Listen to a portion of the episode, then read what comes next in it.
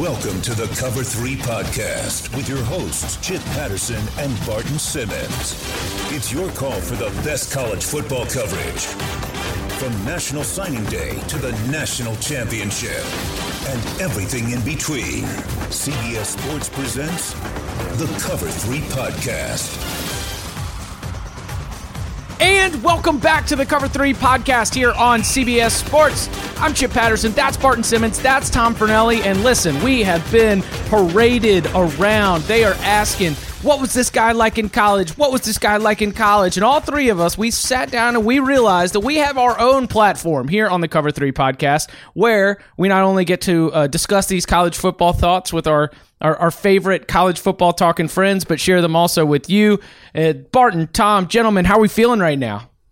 Feeling taller than Kyler Murray. You have always been taller than Kyler Murray for as yeah, long as Kyler Murray has lived. Barton, what about you? Uh, I, the the five ten vibes are are resonating around the Simmons household. Uh, you know, we got. I'm, I'm thinking about measuring Tally and Scout uh, doing their annual checkup just to see how much they've grown. I think all of us just feeling the strength of Kyler Murray as he continues to to grow and then as the combine approaches. What is uh is, is Scout gonna win the three cone drill in the house? We're we're we're pretty heavy in in our um, standing broad jump um, workouts right now. Like we're we're we're already making strides there. Uh, is that from one that, couch to another, or like from a couch to the T V? I know she's, she's a climber. Jumping, she's big on jumping from the couch down to the uh, down to like the top of the couch down to the floor. Having some tailbone bruising there, and so she's gone to, to daycare a couple times, and her teachers have have questions, mom, on you know what kind of abuse is taking place in our home. uh, so the the bruising has been a little bit. Um, Uh, it's been alarming for the, the, the teachers, but we tell them, look, it's just that's that's hard work. That's that's that's that's just training, you know, the training regiment. So on the agenda for today, uh, we we're going to get into some combine thing, taking a look at you know how the the college and the pro analysis differs with a lot of these guys, particularly this week as we get them in their skimpies for the Underwear Olympics. But let's. We we talk about the Kyler Murray vibes uh, as we go prospect by prospect. We got to start with it. Uh, it moving quickly past the hilarity of not knowing the difference between an eighth of an inch and uh, zero point one or a tenth of an inch. And, you know, what moving, I think maybe unless you want to get into hand size, I think that I have been not necessarily uh, impressed, but I think that there's been more of an adjustment to being open to the idea of Kyler Murray as a successful N F L quarterback. The process has moved quickly. We've talked before about how, um, you know, like Baker Mayfield had a similar position where you thought that he was a, a late first rounder, then all of a sudden he ends up being a number one pick. How much, and Tom, you do mock drafts for C B S Sports, so check out Tom's mock drafts at C B S Sports. How much of Kyler's, in my opinion, faster ascension towards being sort of accepted by the N F L media masses as a potential number one pick, how much of it has to do with Baker Mayfield's success? And how much of it do you think really is just sort of an earnest reassessment of Kyler Murray, who at the start of his last season at Oklahoma was nowhere even considered by N F L teams to be a prospect? Yeah, I, I think it's a combination of factors more than I think it's just the way that the N F L game itself is changing, in which we're seeing, you know, like these spread offenses and shotgun offenses that we've have been prevalent in college for years. They they'd started kind of making their way into the N F L in recent years with like the Patriots and Packers with Brady and Rodgers running those kinds of offenses. But now everybody, for the most part, is running like a shotgun version spread style of the offense in the N F L.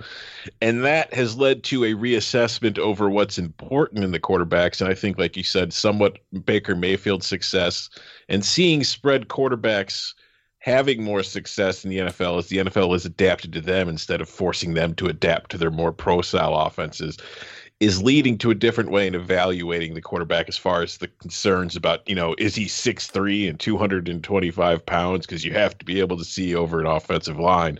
And there are some people, I think, who still have that feeling like John Elway. I think there was a quote from Elway yesterday where he has concerns over Murray with the Broncos because they do so much of their offense from under center, and they're worried about Murray seeing over, you know, an offensive line that only, as today we found out, five ten and one eighth inches. But it's it's it's just a statement about how the N F L game is finally starting to catch up and evolve, particularly offensively, to what we've seen at the college level, where Murray's height, to me, it's funny because there's been so much attention paid to how tall Murray was going to be when they measured him.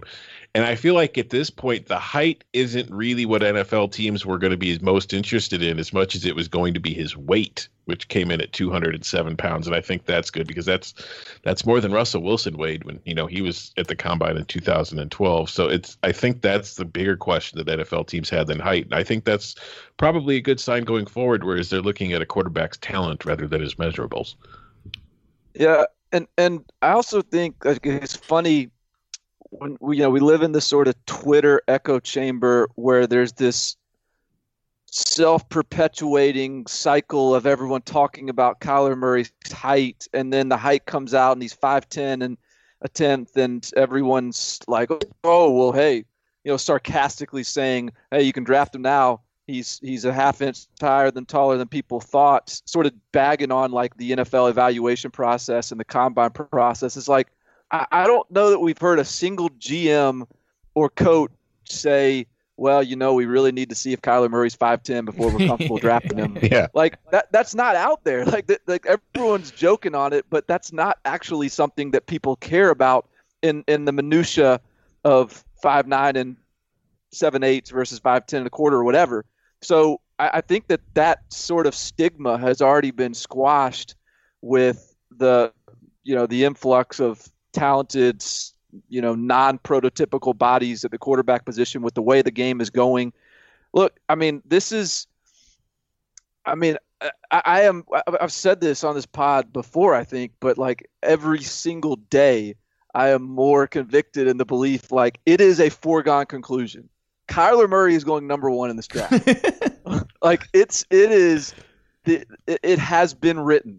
Like we are, we are on a march towards a Kyler Murray number one pick. It's like if you, the more you look at what he's done in college, where the game is going, how you compare his season to, you know, the, analytically to other great college football quarterbacks, how those quarterbacks are now translating to today's N F L game versus, you know, back in, you know, where, you know, in, in a in a bygone era where that sort of college game doesn't translate to the N F L. Like it's all shaping up and lining up now to where Kyler Murray is going to become a no-brainer first pick. And it doesn't, you know, and, and it doesn't, it doesn't hurt that, that prospect to when you hear the Arizona Cardinals G M say that Josh Rosen is, is our quarterback right now. Um, you know, th- those, those last two words uh, are, are leave open the door for, for Cliff Kingsbury to go get his guy. Um, so I just think that this is, And and look, Kyler Murray, to to me, the height thing is like it's all about it, it. It's all about if we're talking about like batted passes and throwing lanes and, and those sort of things. Like to me, it's more important to have the ability to change arm angles, the ability to throw off platform and disassociate your upper and lower halves to make throws, than it is to be tall. Um, I, I saw a Twitter video this morning from Laura Rutledge, who sort of was defending Kyler Murray and why height doesn't matter. And in that, she talked, you know, she mentioned that, you know, the highest batted passes numbers of anyone in the N F L were all six three or six four or taller quarterbacks. And I think, you know, we we've seen Kyler Murray with the improvisational ability to navigate throwing lanes in front of him, and he had a huge offensive line in front of him in Oklahoma. So I just think all that stuff's just outdated. He's, you know, t- today's N F L is just they're they're really it's kind of cool because we're finally at a point where we can just look at who the best players in college are, and it translates so much more accurately and aligns so much more clearly versus the old days where it's like there's a college player and then there's an N F L player, and th- those those two don't always line up. Yeah, and I think Kyler is also going to be helped a lot this year, just simply by the fact that overall this quarterback class isn't very good. Mm-hmm. And with quarterbacks always going to be the absolute most important thing in the N F L, because as we see on a regular basis, you know, you you can get to the playoffs with a with an average to slightly above average quarterback, but you, you aren't winning a Super Bowl with that guy for the most part. So I, I think that that's going to help. And I, I still don't know if he's going to be the first pick, although that would be insane if the Cardinals used a first round pick on Josh Rosen last year and then trade him to draft Murray with their first pick this year. That it'd be like, you know, college transfer quarterbacks coming to the N F L in a way. But it's, I still think Murray has by far the highest ceiling of any of the quarterbacks in this draft, but I just think he also still has a low floor. But I think as we've seen, G Ms and teams tend to fall in love with ceilings more than they worry about floors. So I, I would, like you said, I don't, I'm not going to predict he's going to be the first pick in the draft, but if by the time the draft rolls around, if he's the first name called, I don't think I would be shocked at this point, which is crazy because a few weeks ago in my first mock draft, I didn't even have Murray in it because I was, as I wrote, I was doing this under the assumption that N F L teams had never drafted a quarterback of his height in the first round in the history of the league since it started, you know, since the merge between the A F L and the N F L. And until I'd started hearing more confidence from teams and G Ms and coaches, whether it's anonymous sources or, you know, just open public quotes, like I saw today, even John Gruden was saying, John Gruden, who's, if you look at the way he's built his Raiders team since he got there, is almost as old school as it gets as far as that goes. Even he said he's he's not really concerned about size when it comes to his quarterback now, which is a huge di- shift in direction from what we've seen even, you know, two to three years ago, let alone, you know, a decade ago. So I, I wouldn't be shocked, but I, I still, I'm not ready to put him at number one yet, just myself, because I, I have a hard time thinking the Cardinals are going to drop Rosen after one year. Before we uh, continue the our prospect spotlight, Barton, just like as a as a quick aside, what's the, as as we're breaking down the archetypes for what a pro player is, what a college player is, you know, like, are there heights in the scouting process in recruiting where you, uh, as the national director of scouting for twenty-four seven Sports, like, do you Do you ever find yourself doing the, I don't know if he's tall enough, or is that just trusting the high school and the co- the high school coaches that are coaching him and the college coaches that are recruiting a certain prospect in terms of uh, what you think about height? I guess weight is probably maybe something that might play more of a role just because everyone's body is changing during that process. But do you have any parameters uh, as you're going through it, especially with the quarterback position? Well, Kyler Murray was a mold breaker for us. I mean, I we ranked him uh, – for twenty-four seven Sports, we have thirty-two five-stars every year. Five-stars are guys that we project to the first round of the N F L draft. Kyler Murray was, we ranked him thirty-second in the country, uh, the last five-star.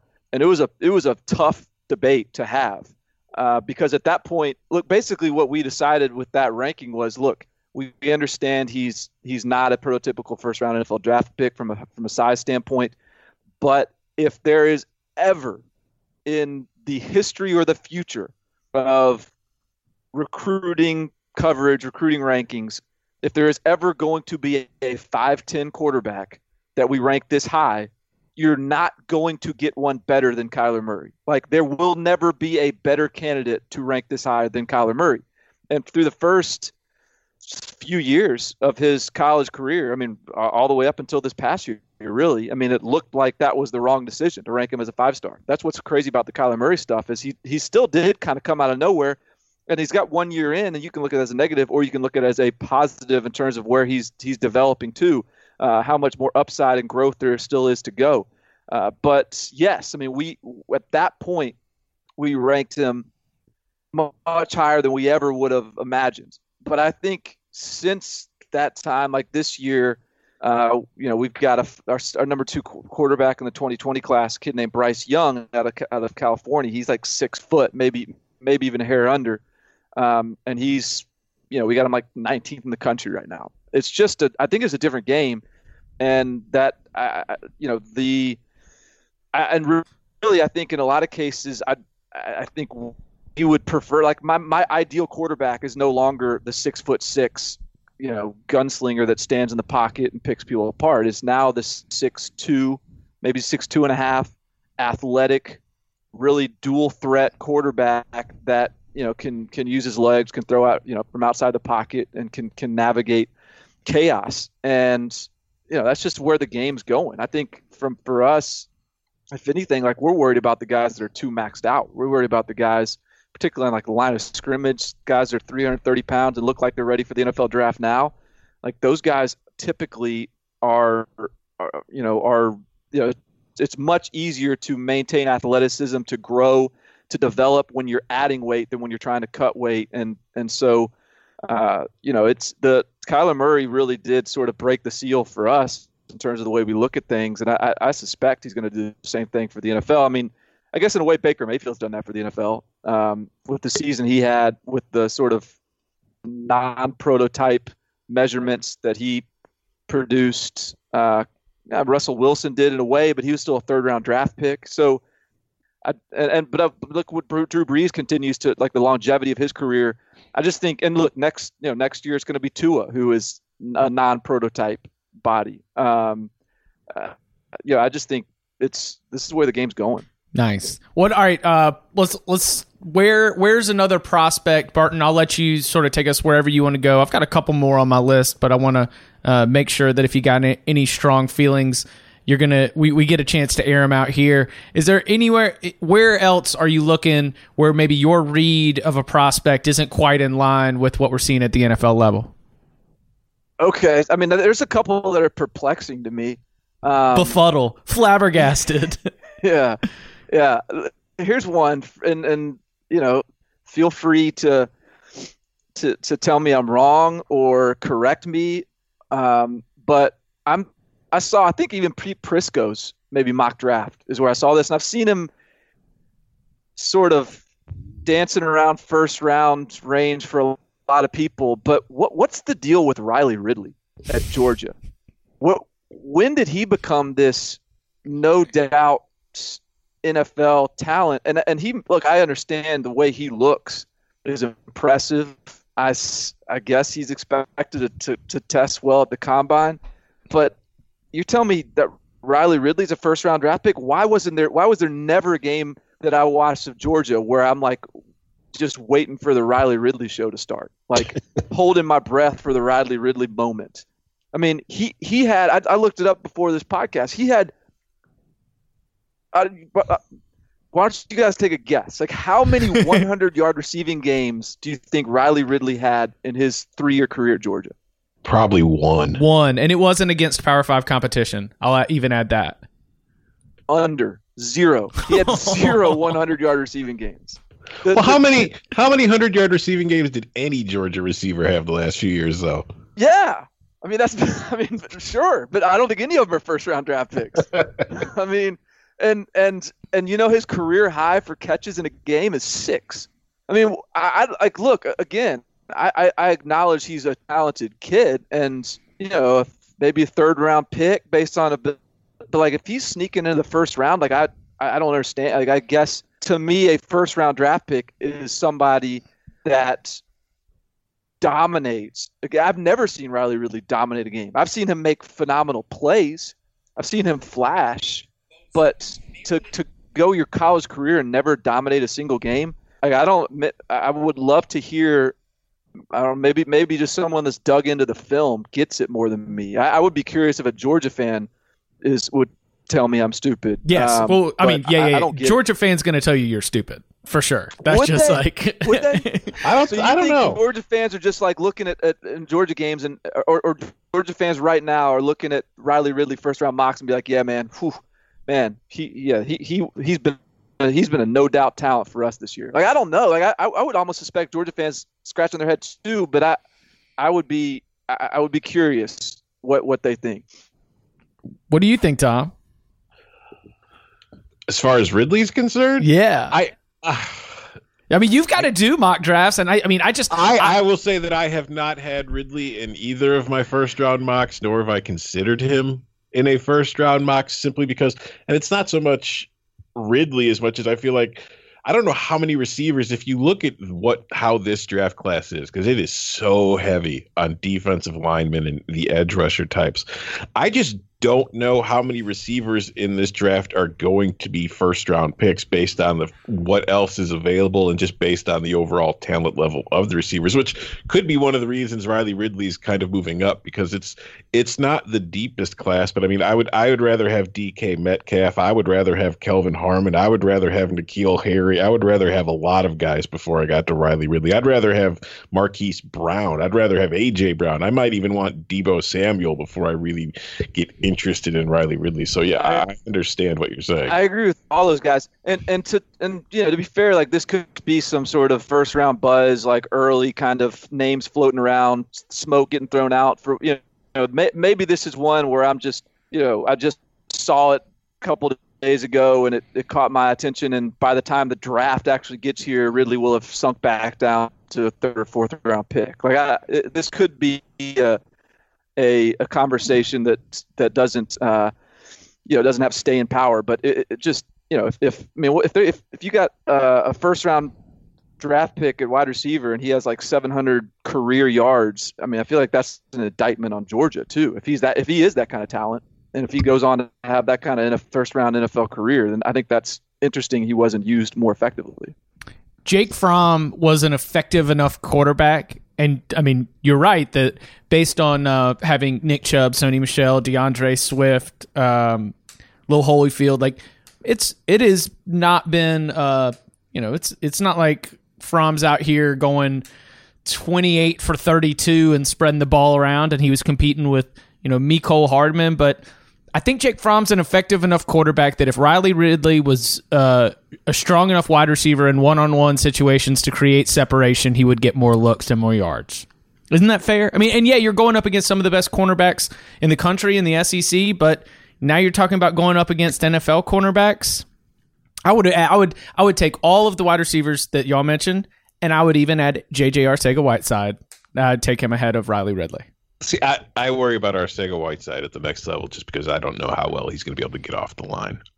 Just based on... Uh, I mean, like, he's big and he's strong. It's just, but based on his athleticism, I don't know if he's going to be winning. You know, if, if you put a good corner on him and put him in press, I don't know how effective he'll be in the N F L. All right. I mean, Arcega-Whiteside's whole career has been like me looking at him being like, how is he doing that? Like, yeah. how is he just, it's just how is he just boxing out every defensive back in the country? And how can none of these guys break up one of these jump balls? And so I, it's hard for me to envision that translating in the N F L, but I'm, I, I, I sort of at this point, I'm like, well, you know, hey, uh, the thing about I'll wait for him to prove me wrong. Yeah, the thing about Arcega-Whiteside that I, it, I mean this in a very complimentary way is when you watch him play, he plays like he's six five, and then you see that he's only six two, and it's like really confusing as to, like you said, how is he able to box all these guys out and win all these jump balls and, you know, hype?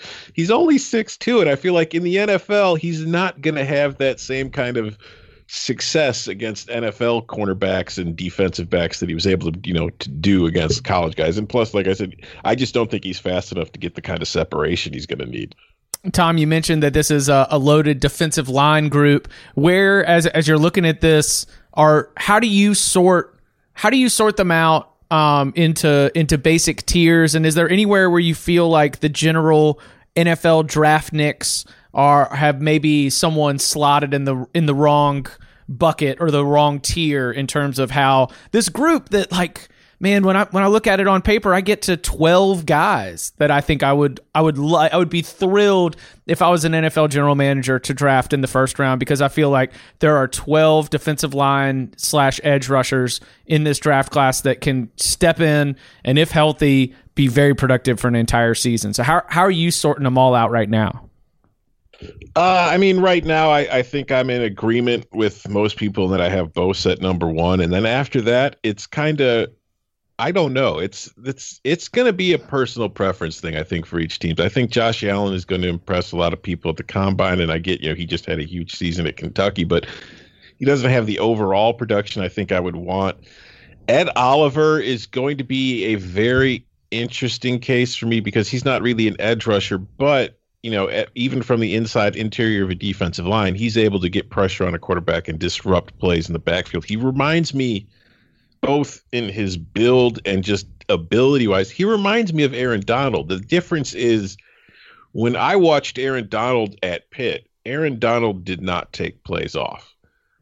Ed Oliver will take a play off. He's not always going one hundred percent, at least not from my eye, from what I'm watching him. So I, I do have questions about his motor, and I just feel like at the combine, he's going to have ridiculous, he's going to have ridiculous performances in the drills. He's going to have great measurements, and he's probably going to climb up boards because of that. It's just, I don't know if teams pay really close attention to his tape, how they're going to feel about him.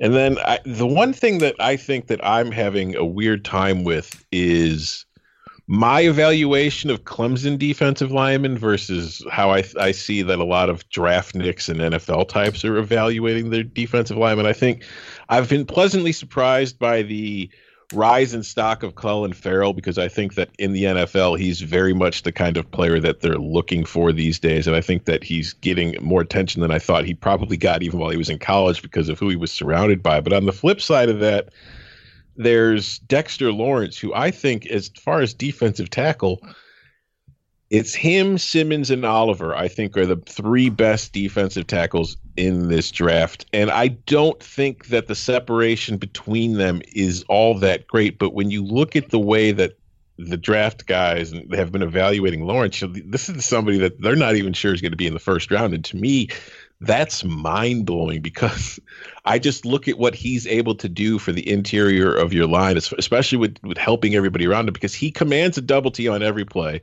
He could collapse the pocket from the inside, which is one of the most, I would say, valuable aspects you could have on your defensive line when it comes to pa- rushing the passer. Quarterbacks, most of them have the ability to, you know, elude pressure from the outside because that's what they're used to. But it's when the pocket collapses from the inside when a quarterback typically has absolutely no idea what to do, because it's a rare thing. That's why Aaron Donald is so valuable to that Rams defensive line. That's why I think Ed Oliver is probably going to get drafted pretty high. And I think Dexter Lawrence brings that same kind of explosiveness and ability, but for some reason, he's just not being rated as highly as I think he should be. And I think that he's going to end up maybe slipping a little bit. He could probably be a huge steal for somebody. I, I'll bet you that Ed Oliver gets picked apart and sort of uh, crapped on a little bit as this draft process extends. And as we get towards it, you know, he's going to, I don't know where he'll, he'll go in the first round, obviously, but he'll kind of be a mid-round guy, or you know, in the teens. I, I'm I'm not sure he is the second best or or the best player in this draft. Like I, I ultimately think Dexter or um, Ed Oliver is going to be a guy that we look back on in this draft process and, and say, why didn't we just trust the tape? I mean, you can, you don't have to know who Ed Oliver is. You don't have to know to keep an eye on him. You don't have to know anything about anything. You don't have to know anything about football to turn on a Houston game and see Ed Oliver doing just stupid stuff.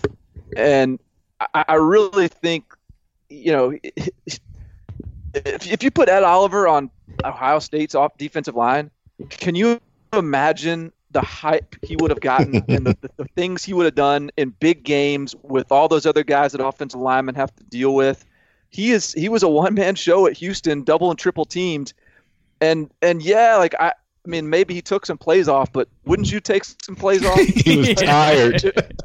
You know, if you're at Houston and you're playing for nothing and you're the and you're a one-man show on defense, and I'd take some plays off too, probably. But man, when he is like when he is when he's turned on and motivated, like, holy cow. Like, you that know, dude is it does some of the most unbelievable stuff I've ever seen on defense linemen. So I, I, I really think that whether he gets drafted like it, I, I still think he's one of the best two or three players in this class.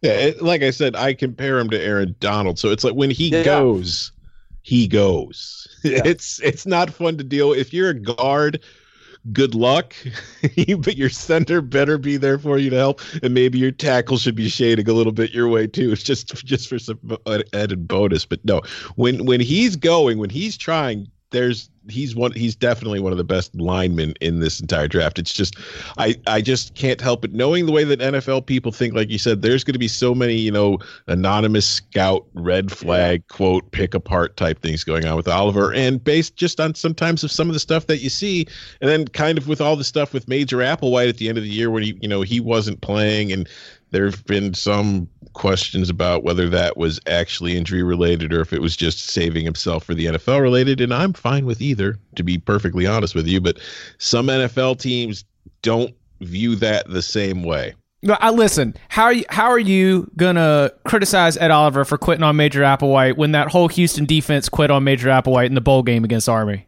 I, I think those two things are related. I think I think Ed Oliver was just a little bit ahead of the curve on that one.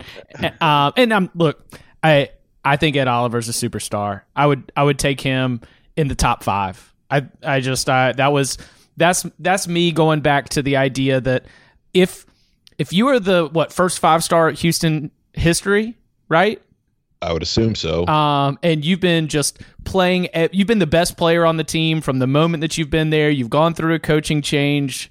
Um, I just think there's a little bit more motivation when uh, when the lights come on. I mean, weren't were we? If I remember correctly, were we having the same motor question about Jadeveon Clowney coming out of college? Yeah, uh, yeah, a little bit. Yeah. Yeah. And I mean, listen, Clowney's had some health issues, but when he is playing for a paycheck, he does not seem to be lacking motivation. No.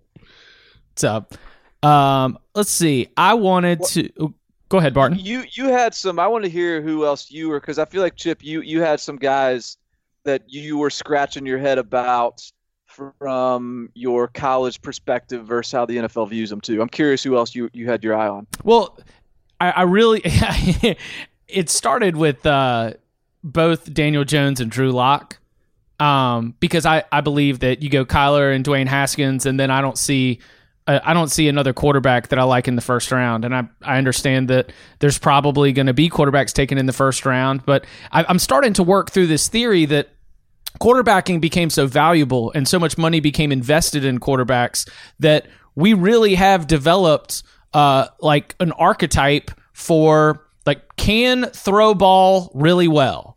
And when you put them out there in drills and you start spinning that pill, it all looks really, really good. And you, you show the right footwork. Like there are all these, all these boxes that can be checked. And Drew Lock just like shattered all kinds of S E C records in a very productive offense at Missouri. But I just, I can't help but think, and maybe this goes back, Tom, to your question about the, you know, ceiling and floor.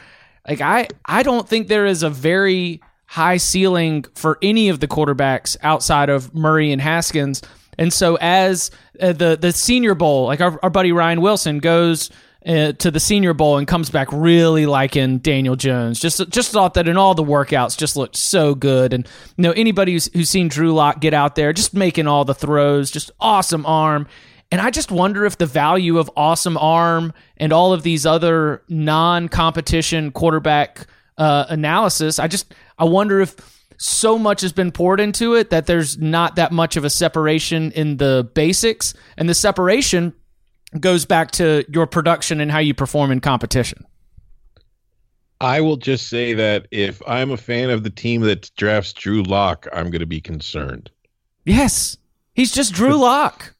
He, you know who Drew Lock is? Who? In, in my opinion, in my estimation, he's Josh Allen, but without the running ability. That's kind of how I see him.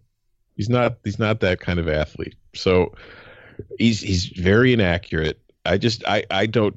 He's going to be the dude that they fall in love with because he could throw real far and he's got good size. But I just I do not see Drew Lock turning into much of anything at the N F L level. And I think the one guy we're going to see climb through the combine in the coming weeks is a guy that you don't really hear much about at all right now, at least when it comes to like first round possibilities. I think Will Greer is going to climb. Mm. He is, he, he has gone uh, from like, a, he has gone from, oh my gosh, he's coming back. I can't believe he's, he's uh, not going to the N F L. He's going to be a Heisman front runner. He's going to make West Virginia a Big twelve championship contender. And I, you're right. I don't, I haven't heard him mentioned as one of the top four or five names for quarterbacks in this N F L draft class. Yeah, no, I, so, I've, oh, go ahead. Well, I was just going to say, go ahead. I mean, you're you're talking Will Greer. I want to get back to Drew Lock for a second, but but you can finish your point on. on I was Greer. just because I, I I've started doing my uh like statistical analysis of these guys that I use, you know, that I do every spring, and it's I've been caught off guard by how Will Greer is performing. Like when I'm breaking this stuff down, and I think that analytically, as far as that approach is concerned, anyway, I think Will Greer is going to be probably pretty popular in the in the stat nerd quadrant of N F L draft thing, and I think that depending on how which front office you're dealing with, some some. value those analytics more than others. But I think that when you just look at his performance in those areas that actually at the college level project better towards N F L success, I think Greer's been better than everybody that's not named Haskins and Murray. And he's actually been better than Haskins in a few of these areas too. So I, I just think that he's somebody that we're going to see climb as we get closer to the draft. All right, Drew Lock. So, Well, on, on Drew Lock, I want to ask you guys this. So as as you have your skepticism of Drew Lock, and I think it's fair, if Drew Lock gets drafted, you know, twentieth or something, uh, and goes on to become Matt Stafford, is that – has he exceeded your expectations then, I assume? Yes. Because yes. I, I think that's the one comp that I can see. Is like a guy that's got a big arm. Maybe he's never like the best quarterback in the league. Maybe he's not in the conversation with sort of the very top uh, upper class, top tier quarterbacks in the league, but is has his moments, puts up big numbers. Um, is, is that a fair description of what Matt Stafford is? Yes. Matt. So, because I, I, I still think Drew Lock has that as that in him. Um, and, and And and so that's sort of I because I, I see that from Drew Lock. I don't think he's like Paxton Lynch. I don't think he's just like a total mirage. No, I I, I think he is very talented. I think he helped himself a lot this year in terms of, of being able to sort of go through his progressions and and, and that kind of thing, uh, be more pro style. But I, I I think he's capable of being a starter. Like a quality starter in the N F L, but not a guy that can put you on your back, put a put a team on his back, and lead him to a you know a Super Bowl. I, I, so I think that's still kind of in the cards for him. I think the two guys that could become, you know, I think Luck and, and Haskins are those sort of guys. Uh, um, not Luck, what I say, Haskins and, and Murray are those kind of guys. And and I think to me, Lock is could be the Matt Stafford of the class. And then outside of that, I'm not. I'm not sure I see anyone.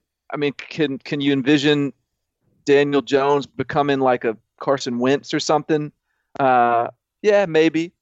Uh, um, but I also think, like, I was just as as we were talking here, I was just circling back and going through old drafts, and it's kind of interesting that it feels like we've reached an era where w- there's not a lot of the Look, we kind of figure out who the top quarterbacks are in the draft, and, and we collectively, and maybe we're taking our cues from the N F L G Ms and scouts, but we collectively sort of have been right about who the, the, the top quarterbacks are, and their varying level of success is obviously kind of is, is not always consistent. But what we are consistently learning is, like, if they're not a first-round guy, typically they're not a they're not really a franchise quarterback. Like, when was twenty twelve, as far as I can tell, was the last draft where, like, we really saw some some action in, in after the first round where guys sort of hit, whether it's Russell Wilson in the third,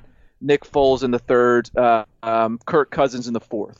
Uh, but aside from that, you had Dak Prescott a couple years ago, and that's really kind of it.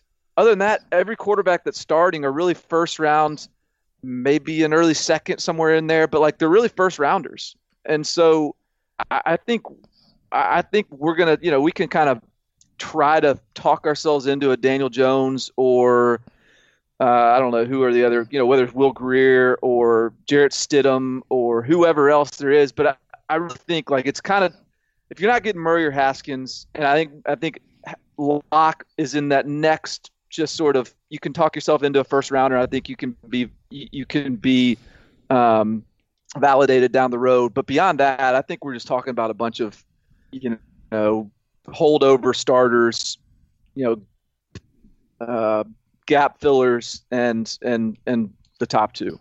Yeah, that two thousand twelve draft was funny because the first round quarterbacks were Andrew Luck, who obviously, you know, that's fine.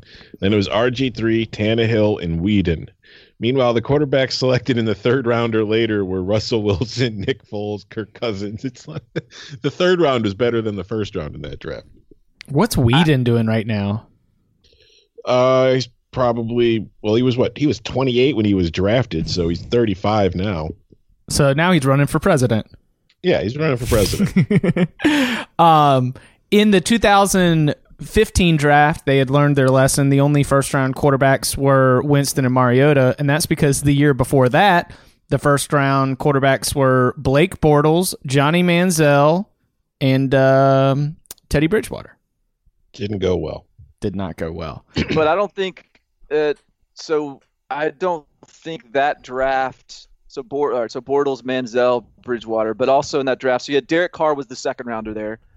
Um, and then you had Garoppolo, second rounder. So those were really the two guys in that class. But, but so but after that, there was nothing. You know, Tom Savage in the fifth, Aaron Murray, A J. McCarron, Zach Mettenberger, David Falls, Keith Winning from Ball State, Taj Boyd, Garrett Gilbert of the A A F. Like, there was, there was still probably, like, if you needed a quarterback, yeah, it would have been smart to have been able to identify Garoppolo and and and Derek Carr perhaps. But aside from that, like, I mean, hey, Blake Bortles was and Teddy Bridgewater were at least starter quality guys. Um, Manziel was just he's he's the Manziel. But uh, I, I I don't think we're I think it's been a few years since we've just like totally, you know, the, since the fifth round guy is the best in the draft. Yeah, th- those days I think are over because it's yeah, just. I, I, think I think we're getting better at this stuff. Yeah, it's partially improving and evaluating Q Bs, and then it's also nobody wants to wait anymore because they've become so much more important even than they already were. So it's like you're reaching on them early, and you're also getting slightly better at figuring them out. Much more draft and combine talk to come, including some of our personal favorite prospects right after this. As one door closes, another opens. The twenty twenty fantasy baseball season is over, but twenty twenty-one prep is just beginning. Join Scott White and me, Frank Stanfill, on Fantasy Baseball Today, part of the C B S Sports Podcast Network, as we take an early look at position previews, review mock drafts, and react in real time to the M L B hot stove. Not only that, we'll be welcoming in some of the best guests in the industry to try and figure out what was real and what wasn't from the abbreviated sixty-game season. Listen Tuesdays and Thursdays on Apple Podcasts, Spotify, Stitcher, and wherever else podcasts are found. Hey guys, this is Brian Campbell, and along with Luke Thomas, we are the hosts of Morning Combat, your one-stop shop for all things combat sports. Every Monday, Wednesday, and Friday, we'll hit you up with a brand new episode looking at the biggest headlines in boxing, mixed martial arts, and so much more. That's not to mention bonus content every Tuesday and Thursday, featuring interviews with the biggest names, dissected fight breakdowns, and even a little ridiculousness from time to time. We surely take the fight game seriously, but never ourselves, so why not give Give us a try for all your combat needs before and after the big fights. It's Morning Combat. Download and subscribe today wherever you consume fine audio.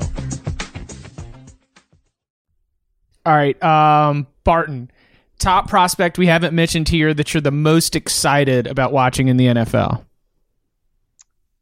Uh, I'm gonna go off the board a little bit here, um, and I don't know if this is like I hadn't.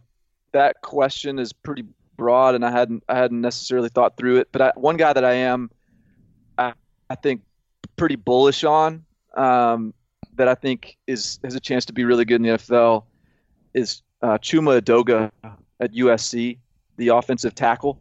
He, he's going to – we're sitting here on, on Thursday morning. Yep. So I don't know when the O-line tests, but he's gonna he is going to blow the combine up. He is a freak athlete. Or an offensive lineman. He's he's like six three and a half. I can't remember what he measured in earlier this week, but he's you know I think it was in like the six three and seven eighths range or something like that. Uh, but he's got really long arms, and I just think he got sucked into that U S C mess where they didn't develop any offensive linemen. Their strength program was was was garbage. Their the program itself was just not. It hasn't been effectively getting guys ready to to to play their best football on the field. And I think if you're talking like I I remember just two years ago, uh, going to you know I saw some U S C spring practice and. I mean, that dude pops like off the field. Like Chuma Doga is another guy. Like you don't have to be an O-line expert to to walk in there and say, well, who is that guy? I mean, he moves like that. He's he's athletic in, the, in a way you have to be, I think, to be an offensive tackle in the N F L. And even though he's a little undersized, uh, I just think his his athleticism is something that's going to like surprise people. And and I think, given that I feel like he wasn't maximized at U S C, I I. I got a feeling he's going to be really good in the N F L. So that that's one that I'm, uh, you know, offensive line, not the sexiest pick, but I, I really think that dude's got a chance to surpass what his college expectations have, have sort of presented. I mean, I I think there's plenty of room for movement when it comes to the ranking of offensive linemen in this draft class. It shouldn't be hard yes. for him to uh, quickly put himself right up there with the Jonah Williams and the uh, Dalton Risners of the wor- world. Uh, Tom. Uh, all right.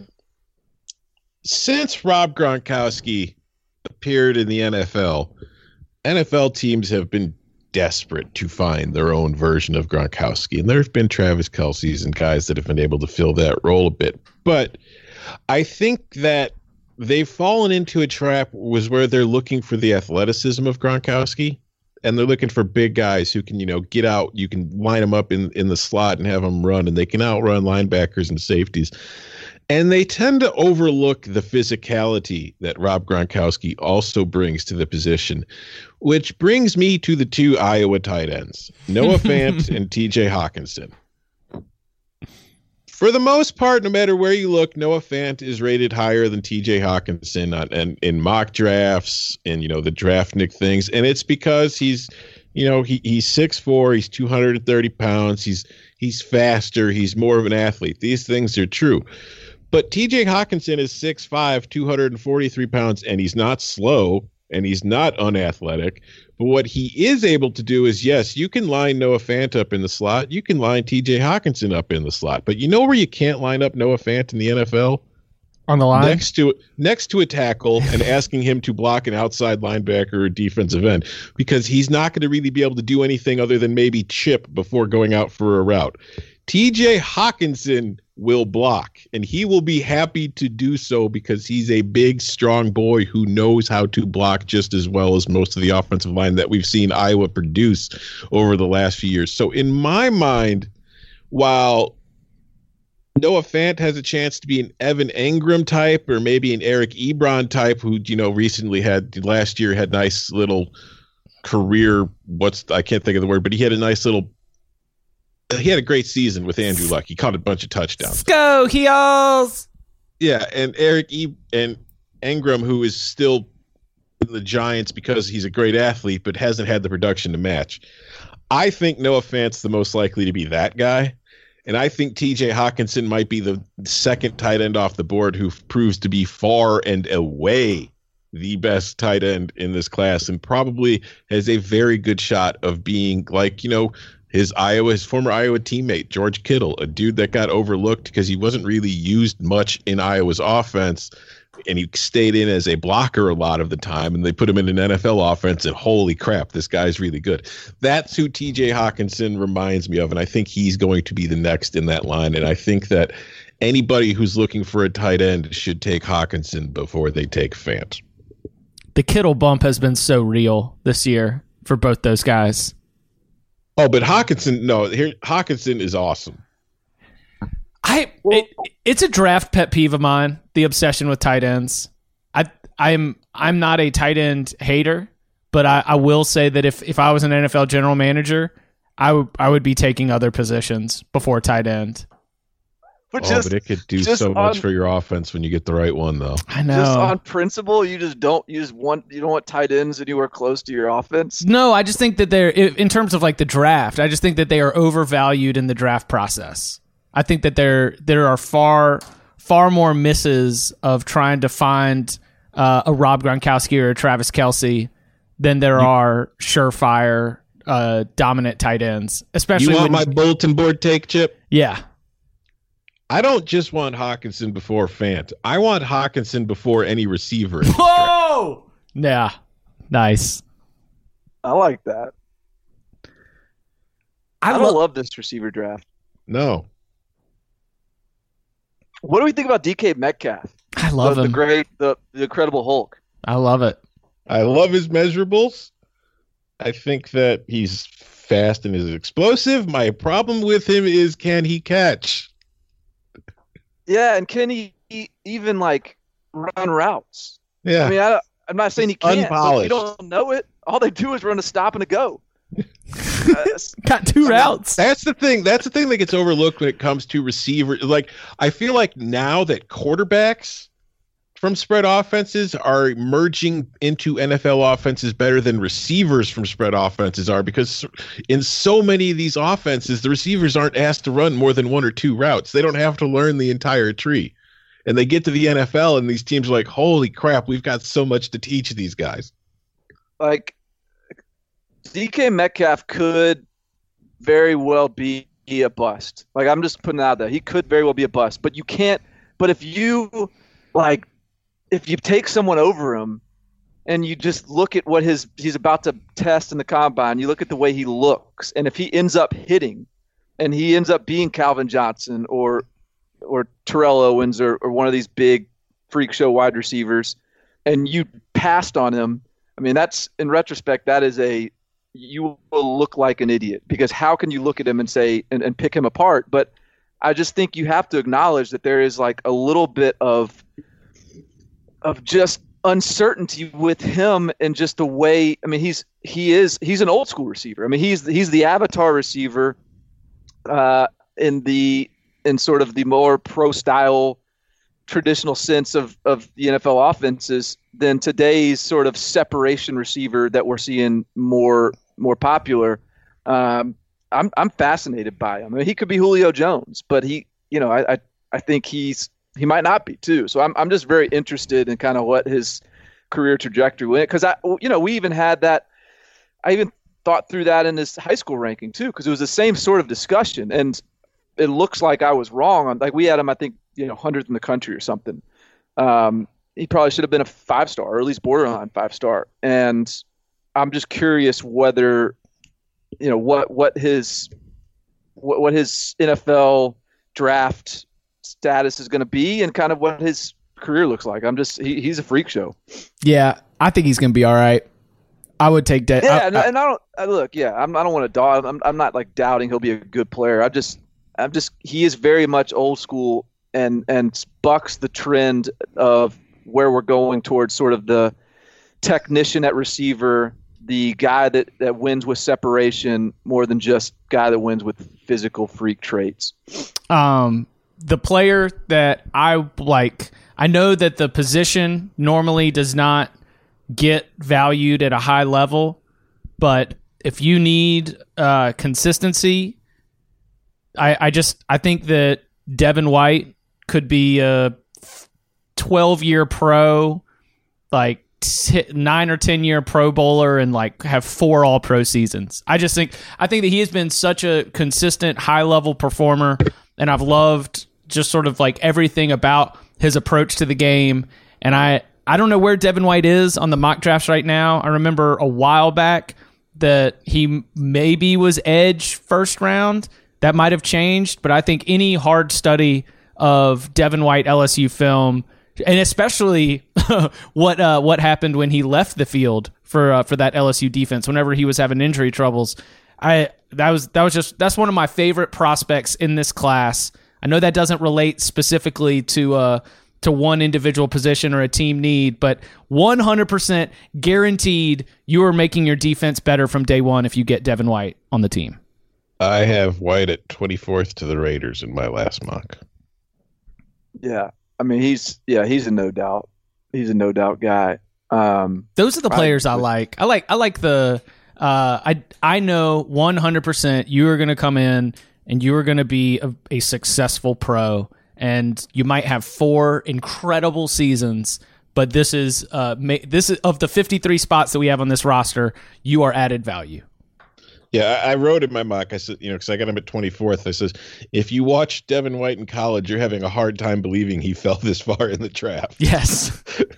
Devin White ran like a ten seven hundred meter dash in high school at two hundred thirty pounds. Yeah. So he's he's going to be a combine. He'll, he'll be the talk of the combine this week he's, as well. And and I just, I don't know, I could kind of see him being like a Ray Lewis, you know, Hall of Famer, all pro, just alpha leader kind of guy that just is, even if, you know, from a playmaking standpoint, yes, but from a just leading the huddle, um, being a guy that, that holds everyone else accountable. I mean, I, I feel like that's the kind of presence he could end up having on a roster too. Um, well, we've, uh, We've gone about an hour here. You want to save? You want to save teams that are going to take a drop back for uh, for another show? Yeah, can I can I throw one more out that I'm a little bit that I'm that I'm interested in? Yeah, no, let's wrap it up with all draft stuff. Let's go.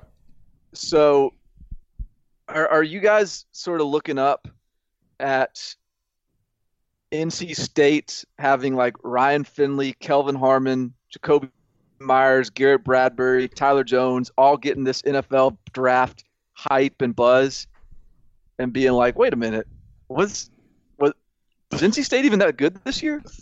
Like, they were forty-third in the country in yards per play, and they've got a a, a border like a second round qu- quarterback, a first round receiver, a top three round receiver, uh, Garrett Bradbury, one of the best centers in the draft, a, another offensive line. Like, what's what what did what, and this. And this a year after its entire defensive line was drafted. Yeah, like I, what are we to make of this? Like I don't know. Is this a good thing or a bad thing for N C State? Because I don't understand how they haven't been a little bit better given how much talent they're producing. I, they're very average. They're just been very. They're just been an eight and four team that is that is going to give Clemson a good game every once in a while. N C State, the U S C of the A C C. I mean, props for them for developing these guys, but man, and the, you know, and then their their uh, offensive coordinator gets a head job at Appalachian State. Like everyone's winning except for N C State. Back-to-back nine-win seasons is a level of success. Hey, they had they got my over for me on our season win total bets. They've won. I guess. They I mean, went, maybe I'm underestimating what they did. Yeah, I mean, you're, you know, you're right. Like nine wins is good. It's just I don't know, like. The A C C wasn't wasn't like they got nine wins in, in you know the S E C West. Like it was a very underwhelming nine wins. They've got eleven and, wins, and and it's, so it's back to back nine win seasons. Six and two conference record in twenty seventeen, which is a very good. I mean, and one of those losses is Clemson. Five and three this year. Uh, they also, I think they lost to Clemson. Syracuse would have been another one of those losses. Um, I I think that. What is going to happen to Ryan Finley is probably the ultimate loss here, because when you put on uh, a more detailed study of Ryan Finley, someone who is getting very high grades before uh, the twenty eighteen season, his tape against Clemson and his tape against Texas A and M in the bowl game is bad. He played Not great. He played very poorly against good teams. I do think Kelvin Harmon is the real deal, and I do think Garrett Bradbury is the real deal. And some of those, and some of that's been going on even before then. Like you think about Joe Tooney, who landed at the Patriots.